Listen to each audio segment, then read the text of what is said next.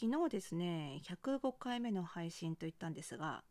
昨日106回目でした。もうこんなんばっかりだね。なので今日107回目ということではいあの随時タイトルは修正しております。えーと今日ね今日はまた週1回のパーソナルトレーニング今終わってもう手がブルブル 震えてる感じなんですけどなんだかんだでパーソナルトレーニングのもうね1年半ぐらい続いてるんですよ。これ初めてですよ人生でこんなに一つの物事が仕事以外の物事が続いたの。いやなんか40代になって私にもようやく継続力が身についてきたのかななんて思ったんですけどいやこれ多分違うんですよね。よくよく考えたら。継続力が身についたのではなく継続したくない時ってあれこれ私考えちゃうんですよ。あートレーニングする暇あったらもうちょっと仕事であそこ進めた方が効率がいいかなとかね全部言い訳ですよ。言い訳です。やりたくないための。こじつけですけど。ああこの間にちょっと家事を済ませた方がいいかなとかね。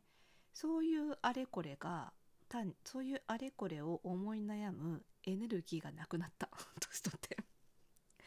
いやだからね年重ねるってこう失うこともあるけど失うことが全て悪いことだけじゃないって思いますよね。あれこれグダグダ言い訳するエネルギーを失うことで継続結果的に継続できるようになったっていうね。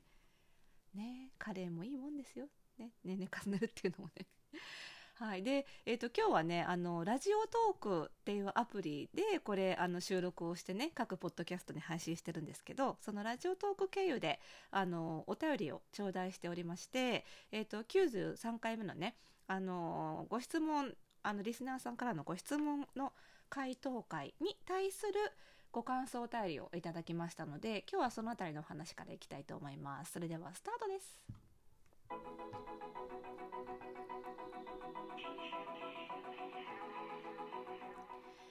はい。ということで始まりました。おしゃれの呪い解くラジオ。今日が107回目の配信でございます。えー、この番組ではあなたに巻きつくファッションへの思い込みイコールおしゃれの呪いをバッサバサと解いていきます。服装心理学をベースにおしゃれをもっと楽しみ、自分を変えるコツをお届けしています。お相手はパーソナルスタイリストで日本服装心理学協会代表理事の久野里沙でございます。今日もよろしくお願いいたします。では早速ですねいただいたお便り読んでいきたいと思います。みやびさんからいただきました。ありがとうございます。久野さんこんにちは。ラジオ楽しく拝聴しています。ラジオトークでいろいろな方の番組を聞いている中で偶然こちらの番組を見かけて先週ぐらいから一気に聞いているところです。ありがとうございます、えー、93回目の感想です、えー、私はアラサー女ですがプレイボーイは制服ファッションのイメージです。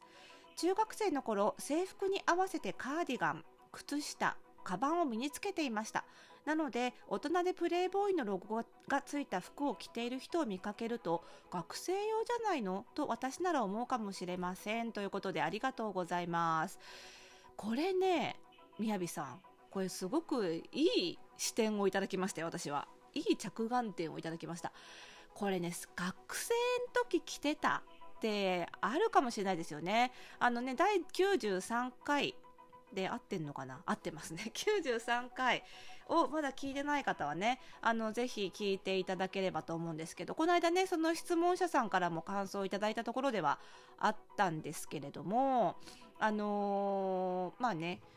えっと、プレイボーイっていうブランドの服があの好きでねあの着ていたんだけどあの友達からちょっとそれはあんまりダサいんじゃないの？とかね若い人向けじゃないの？とかね。あ違うそれだけはダサいと思うとかなぜプレイボーイなの？って聞かれたりとかして自分が好きだったんだけど身につけなくなった。その一方でインフルエンサーさん着てるよね？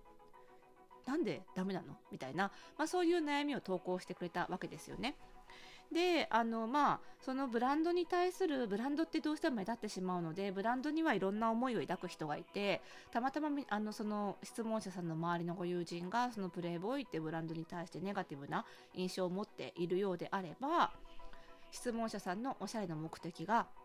周りの友人からおしゃれに思われたいという目的があるのであればやっぱりそれは諦めなきゃいけないし着ることをねいやそうじゃなくて私は自分が好きな服を着るんだ。だったら気にしなくて気にせず着ればいいしっていう話をしたんですよね。で納得いただいてご感想でもあの、まあ、友人からおしゃれに思われたいので、まあ、プレイボーイは自分だけが見るものインナーとかねそういうものに使っていくことにします。みたいな結論を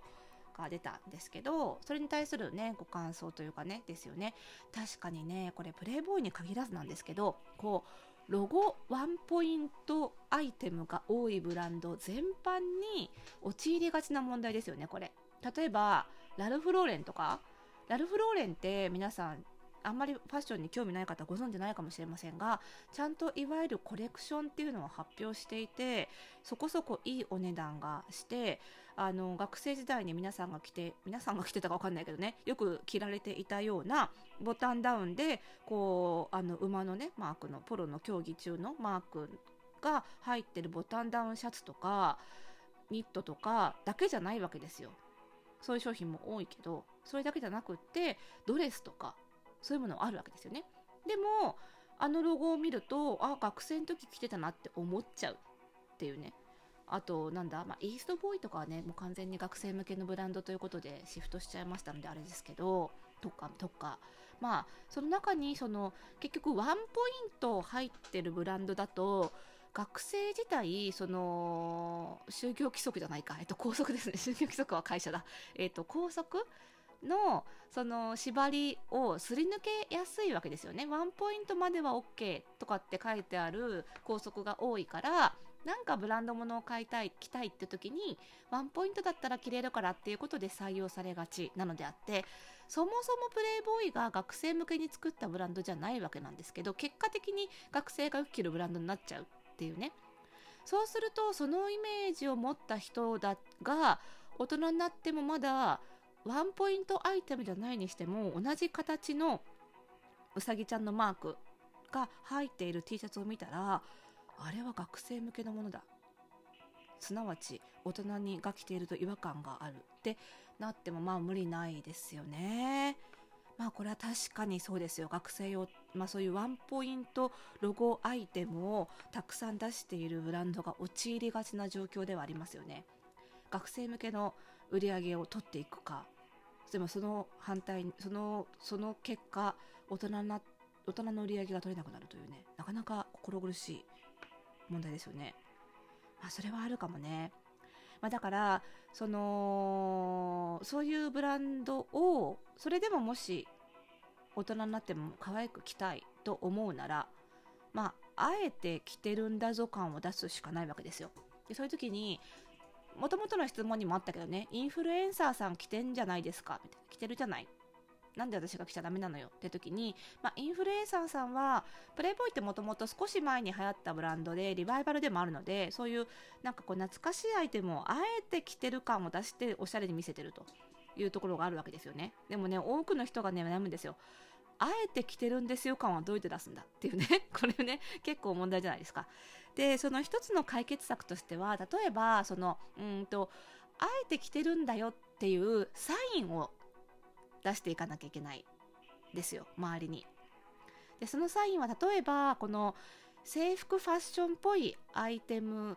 だというこのプレイボーイの側面を生かすのであればいわゆるスクールテイストって呼ばれるファッションジャンルがあるのでそれっぽくまとめると制服ファッションっぽいものをああえてそういうファッションジャンルで着てるんだなっていうふうに見えます。でじゃあそれやるためにはじゃあスクールテイストっていうのはどういうアイテムを着ているとそのジャンルに見えるんだっていう理解が知識が必要なんですよね。まあ、これってだから結局その前ファスタイリストは通訳だって話しましたけどなんかねある種の言語を覚えるのと英語日本人が英語を覚えるのと同じ感じだと思うんですけどね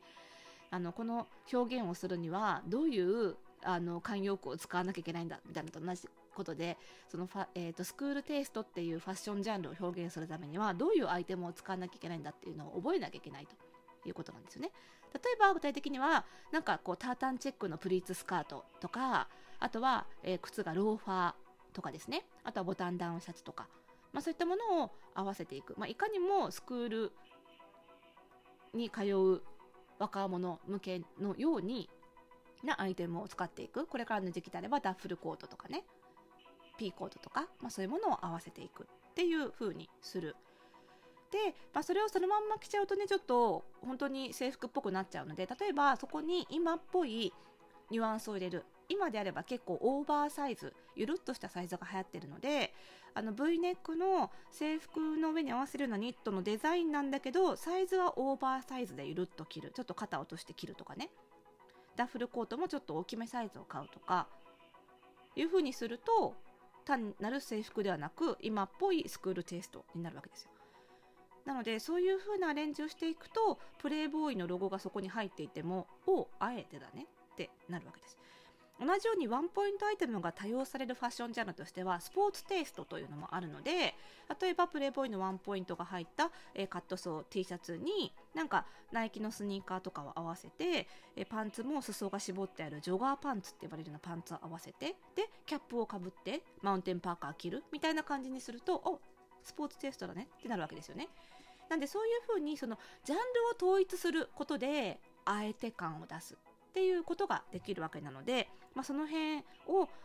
もしどうしてもプレイボーイ行きたいってことであれば試してプレイボーイに限らずね、まあ、ワンポイントロゴが入ったアイテムを大人っぽく使いたいのであればあえて感を出すためにファッションジャンルを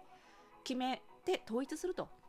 それにふさわしいファッションジャンルに統一するっていうことができるといいんですよね。